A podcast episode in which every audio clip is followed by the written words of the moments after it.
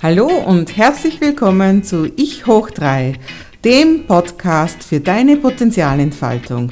Wenn auch du jeden Tag ein Stückchen über deinen Tellerrand hinausschauen möchtest und dich weiterentwickeln möchtest in deiner Persönlichkeit, in deiner Produktivität und lebenslangen Lernen, dann bist du hier genau richtig. Hier ist Maike Hohenwarter von www.maikehohenwarter.com. Willkommen in der heutigen Folge.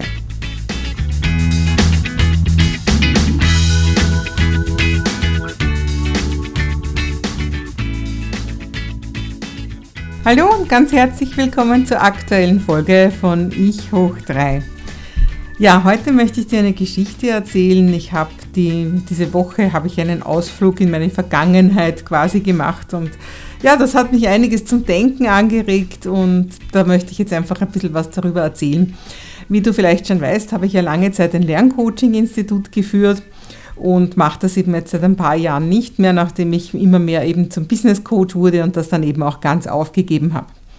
Und kurz vor Weihnachten letzten Jahres ruft mich ein Direktor an aus Kärnten, also ein Direktor von einer Volksschule, und sagt, er hätte gerne, dass ich doch in seiner Schule einen Vortrag halte über Rechenschwäche und er würde mich da gerne einladen dazu. Ja, und ich habe ihm damals gesagt, ähm, ja, prinzipiell habe ich nichts dagegen, aber eigentlich mache ich das Ganze gar nicht mehr. Und außerdem weiß ich nicht in einer Schule einen Vortrag. Ich hatte immer so meine, mein Problem mit den Pädagogen, die sich von einer Nicht-Pädagogin nicht so gerne etwas sagen lassen. Und er hat mich aber, also ich habe mich wirklich sehr geziert, kann ich nicht anders sagen. Und er hat aber mehrfach gesagt, nein, er will das und er hat ein sehr aufgeschlossenes Kollegium und er möchte eben neue Impulse setzen für Eltern und Lehrer und ich soll doch bitte kommen. Ja gut, also schließlich habe ich zugestimmt, weil ich ja weiß, dass ich mit meiner Magic Learning Methode wirklich vielen, vielen hundert Schülern helfen konnte, weil mein Ansatz ebenso anders ist als der klassische pädagogische Ansatz, wo es dann darum geht, den Kindern zuerst einmal eben eine äh, Rechtschreibschwäche oder eine Rechenschwäche zu attestieren, also die Kinder zuerst einmal praktisch irgendwo ähm, als krank zu diagnostizieren und dann eben von dieser Seite her zu kommen. Und mein Ansatz ist eben ein Coaching-Ansatz, mein ganz mein eigener Ansatz, wo es eben um was ganz was anderes geht und wo es gar nicht darum geht, den Kindern jetzt eben irgendeine Diagnose anzuhängen. Und auch sonst mache ich halt einiges anders. Wie gesagt, ich habe da mit Hunderten von Kindern geholfen, als ich noch mein Lerncoaching-Institut gehabt habe. Und wenn mich dann jemand so bittet, ob ich nicht komme und einem interessierten Publikum das Ganze erzähle, dann lasse ich mich natürlich auch jetzt gerne noch dazu überreden. Ja, und das war jetzt eben diese Woche. Und ja, es war einfach höchst spannend und hat eben, wie gesagt, bei mir wieder einiges so an Gedankenströmen ausgelöst. Also ich war eben dann dort, wir wollen die Schule nicht näher nennen. Und was ich dann erlebt habe während des Vortrages, war das eigentlich, also ich habe am Anfang gefragt, ähm, wie viele Eltern, wie viele Lehrer sind da, damit ich mich eben auskenne, äh, damit ich eben, eben weiß, wer überhaupt mein Publikum ist quasi. Und praktischerweise sind die Lehrer alle links gesessen und die Eltern alle rechts von mir, also die haben sich schon einmal gar nicht untereinander irgendwo ähm, praktisch gemischt, mehr oder weniger. Und es waren auch ungefähr gleich viele Eltern wie, wie, wie Lehrer da. Und kaum, dass ich angefangen habe, dass ich vielleicht fünf Minuten geredet habe in meinem Vortrag, war auf der Lehrerseite wirklich eine Unruhe drinnen und die Damen haben, also waren ja eigentlich fast nur Damen, ja, es waren ein paar Herren anwesend, aber hauptsächlich die Damen, haben sich gegenseitig die ganze Zeit was zugetuschelt und so, wo ich einfach schon gemerkt habe, das ist jetzt nicht gerade, dass sie sagen, wie toll ich das mache, sondern dass sie offensichtlich pointiert jetzt gegen das reden, was ich da gerade vortrage. Also schon ein ziemlich heftiges Verhalten, kann man nicht anders sagen. Ja, also jedenfalls, bald ist dann dieses Getuschel dann auch in offenen Widerstand ausgeartet und diese anscheinend so aufgeschlossenen Pädagogen haben dann halt bei mir also wirklich gegen alles dagegen geredet und vor allem immer wieder auf die Eltern geschimpft. Also das hat mich schwer verwundert, dass die Pädagogen eben im Beisein von vielen Eltern so sehr auf die Eltern geschimpft haben. Also Grundton war eigentlich der, also erstens das, was ich sage, das haben sie alles schon probiert und das kann man eh alles nicht machen und das stelle ich mir nur so vor und ich bin ja keine Lehrerin. Und zweitens eben, dass ja sowieso alles nur deswegen schief läuft, weil die Eltern so sind, wie sie sind und ihre Kinder eigentlich nur vom Fernseher parken und sich sonst nicht weiter darum kümmern. Gut, also das Ganze ist ein bisschen so, äh, es war für mich ein Ninja-Training im Vortragshalten, kann ich ganz ehrlich sagen. Also ich weiß jetzt, dass ich da einiges aushalte und dass ich gut reagiert habe. Das ist meine andere Lehre von dem Tag. Aber es war wirklich schwierig, immer wieder überhaupt den Bogen zurückzubringen zu meinem Thema, weil da offensichtlich von den Lehrern so viel Aggression drinnen war, die sich eigentlich nur sekundär gegen mich gerichtet hat, dass ich ihnen jetzt was zeigen möchte, was anders funktioniert, was, was sie ja gemeint haben, was sowieso nicht geht, sondern primär eben gegen die Eltern, also dass die eben alles falsch machen bei den Kindern. Naja, das Lustige war dann eben, wie ich fertig war mit meinem Vortrag, ähm, war es so, dass sich die Eltern bei mir angestellt haben und jeder Einzelne mich wirklich intensiv gefragt hat zu meiner Methode. Es haben Leute nachher meinen Online-Kurs gekauft. Also ich habe ja Online-Kurse auch von Magic Learning noch. Also es haben Leute nachher meinen Online-Kurs gekauft. Sie haben alle, also wirklich, ich glaube, geschlossen. Also ich kann es natürlich nicht genauso sagen, weil, weil ich die Leute nicht gekannt habe. Aber ziemlich alle Eltern haben sich bei mir angestellt, haben mir intensiv Fragen gestellt, ganz gezielt zu ihren Kindern haben auch äh, das Material angeschaut, dass ich, also ich habe Bücher mitgebracht extra und, und, und Materialien, die man verwenden kann und so weiter. Ja. Haben mich auch zum Teil nachher noch kontaktiert und wie gesagt eben auch meine Online-Kurse gekauft, haben mich alle, haben mir alle wärmstens die Hand geschüttelt und bevor sie gegangen sind, mir vielfach gedankt. Und die Lehrer sind eigentlich alle geschlossen, grußlos gegangen. Ja, also das war für mich schon was, wo ich mir wirklich noch äh, am nächsten Tag oder eigentlich ehrlich gesagt heute noch ein paar Tage später wirklich so meine Gedanken gemacht habe, dass es so sensationell ist, dass eigentlich die Leute, die zuständig sind dafür, dass die Kinder ihren Erstkontakt mit institutionalisiertem Lernen bekommen, dass die so dagegen sind, irgendwas Neues zu lernen und dass sie eigentlich eh schon, also dass sie sagen, sie haben eh schon alles probiert und äh, dass das eh alles nichts bringt und eigentlich auch überhaupt nichts Neues hören wollen, nichts Neues annehmen wollen. Und das war ja nicht das erste Mal, dass ich das so erlebt habe. Sonst hätte ich mich ja gar nicht so geziert, diesen Vortrag zu halten, weil ich ja was Ähnliches schon erwartet habe. Aber nachdem mir der Direktor, dem das Ganze offensichtlich etwas peinlich war, ja versichert hat, er hätte so ein aufgeschlossenes Kollegium, bin ich halt eben dann doch hingefahren. So, auf was will ich hinaus? Ich will nicht hinaus auf eine Lehrerhetze oder sonstiges. Also um das soll es hier jetzt gar nicht gehen ähm, sondern es geht mir eigentlich um was ganz was anderes. Es geht mir darum, dieser, dieser Ausflug in die Vergangenheit hat mir äh, so, so mein, mein früheres Leben und mein jetziges Leben so ein bisschen gegenübergestellt. Also ich habe das ja wirklich lang gemacht und ich weiß, ich bin damals genau an solchen Sachen sehr verzweifelt, dass ich auf der einen Seite sehe, ich habe wirklich was, was gut ist, wo mir die Eltern un, unschätzbar dankbar sind dafür, dass ich ihren Kindern helfen konnte und gleichzeitig bin ich als Nicht-Pädagogin ständig irgendwo die, die da eigentlich gar nicht irgendwo offiziell groß reden darf. Ich hatte ja auch jahrelang eine Dame von einem Legasthenie-Institut, die mir immer wieder mit Klage gedroht hat, weil ich so einen Blödsinn verzapf und was weiß ich was sonst, sondergleichen noch mehr. Ja.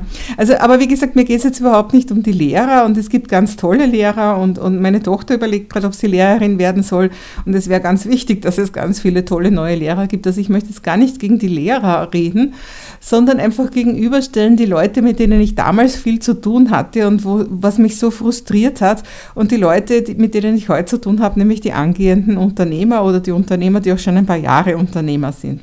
Und einfach diese Einstellung. Auf der einen Seite diese Einstellung haben wir alles schon probiert, wissen wir alles schon, klappt nicht. Äh, und dann mit dem Finger auf, auf, auf mögliche Ursachen zu zeigen. Wir wissen eh, wenn man mit einem Finger auf irgendjemanden zeigt, dann zeigt man mit drei zurück auf, auf sich selbst. Also mit diesen, ja, eben die Eltern sind schuld und die Eltern setzen die Kinder nur für einen Fernseher. Und eben in meiner Erlebniswelt hat sich dann das abgestellt, dass die Eltern mir alle Fragen gestellt haben und die Lehrer nicht.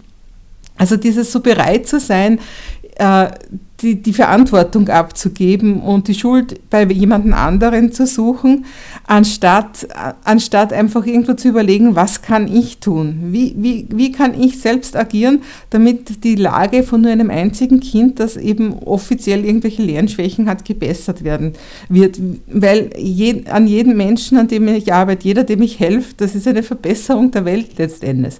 Und es geht ja auch immer um einen selber, dass ich selber das gute Gefühl habe, wirklich etwas getan zu haben. Und eben damals habe ich im Film mit genau solchen Sachen zu tun gehabt und habe eben genau oft schon so einen Frust gehabt. Ähm, einfach zu merken, ich muss andauernd in Streitgespräche gehen, ich muss mich andauernd beweisen, obwohl ich so vielen Kindern geholfen habe. Und trotzdem schaffe ich die große Multiplikation nicht, weil die große Multiplikation wäre über die Lehrer, wäre über die Schulen und die spielen nicht mit, weil ich bin ja gar keine Pädagogin, also habe ich nichts zu sagen, so irgendwo.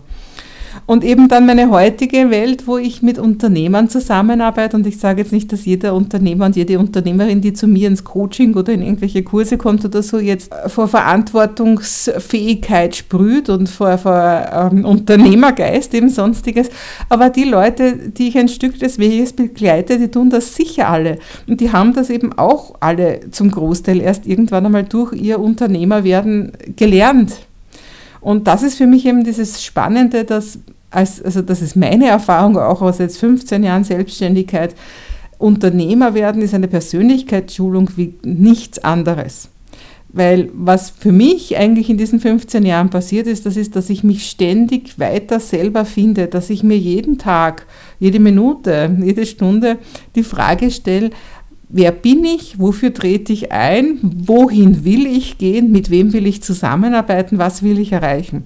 Und wenn ich merke, dass ich da nicht auf Kurs bin, dann muss ich eben eine Kurskorrektur vornehmen. Und diese Kurskorrektur passiert eben, indem ich einfach noch besser darauf achte, dass ich eben wirklich die richtigen Botschaften nach außen mache, dass ich das richtige Service anbiete, nämlich auch das, was die Kunden wollen. Weil wenn ich irgendwas anbiete, wovon ich überzeugt bin, dass das richtig ist und die Kunden wollen das nicht, die Kunden brauchen das nicht, die Kunden verstehen das nicht, dann wird niemand kaufen. Und als Unternehmer bist du dann halt irgendwann einmal pleite, wenn niemand bei dir kauft. Als Lehrer, wenn du immer wieder was machst, was nie, und ich bitte, ich, ich sage es nochmal, ich möchte nicht auf die Lehrer hetzen, es ist genauso, als was weiß ich was, als viele Angestellte und Beamte oder sonstiges, ja. Wenn man irgendwas macht, was keiner braucht und was keinem hilft, passiert einem meistens nicht viel. Ja? Vor allem, wenn man noch eben sowas hat wie Pragmatisierung und sonstiges. Ja? Also das heißt, man kann sehr lange am Bedarf total vorbeiarbeiten, kann sich total drücken davor, irgendwo eine Verantwortung für sein Tun zu übernehmen und kann eben auch total eben sich überhaupt nicht weiterentwickeln und eben schön brav mit den Fingern auf andere zeigen, anstatt dass man mal schaut, was könnte ich eigentlich selbst dazu beitragen, dass mein Leben schöner ist und eben auch das von anderen. Weil das denke ich mal, das ist ja die Sache. Wenn ich nichts erreiche, wenn ich eben jetzt im Fall von den Lehrern den Schülern nicht helfen kann und dann aber weiß, das sind die Eltern schuld und das ist das System schuld und sonstiges und aber sage, ich bin sicher nicht schuld, dann, dann, dann enthalte ich mir ja auch vor, dass ich wirklich Erfolge feiere und dass ich wirklich merke, dass ich selbst etwas bewirkt habe.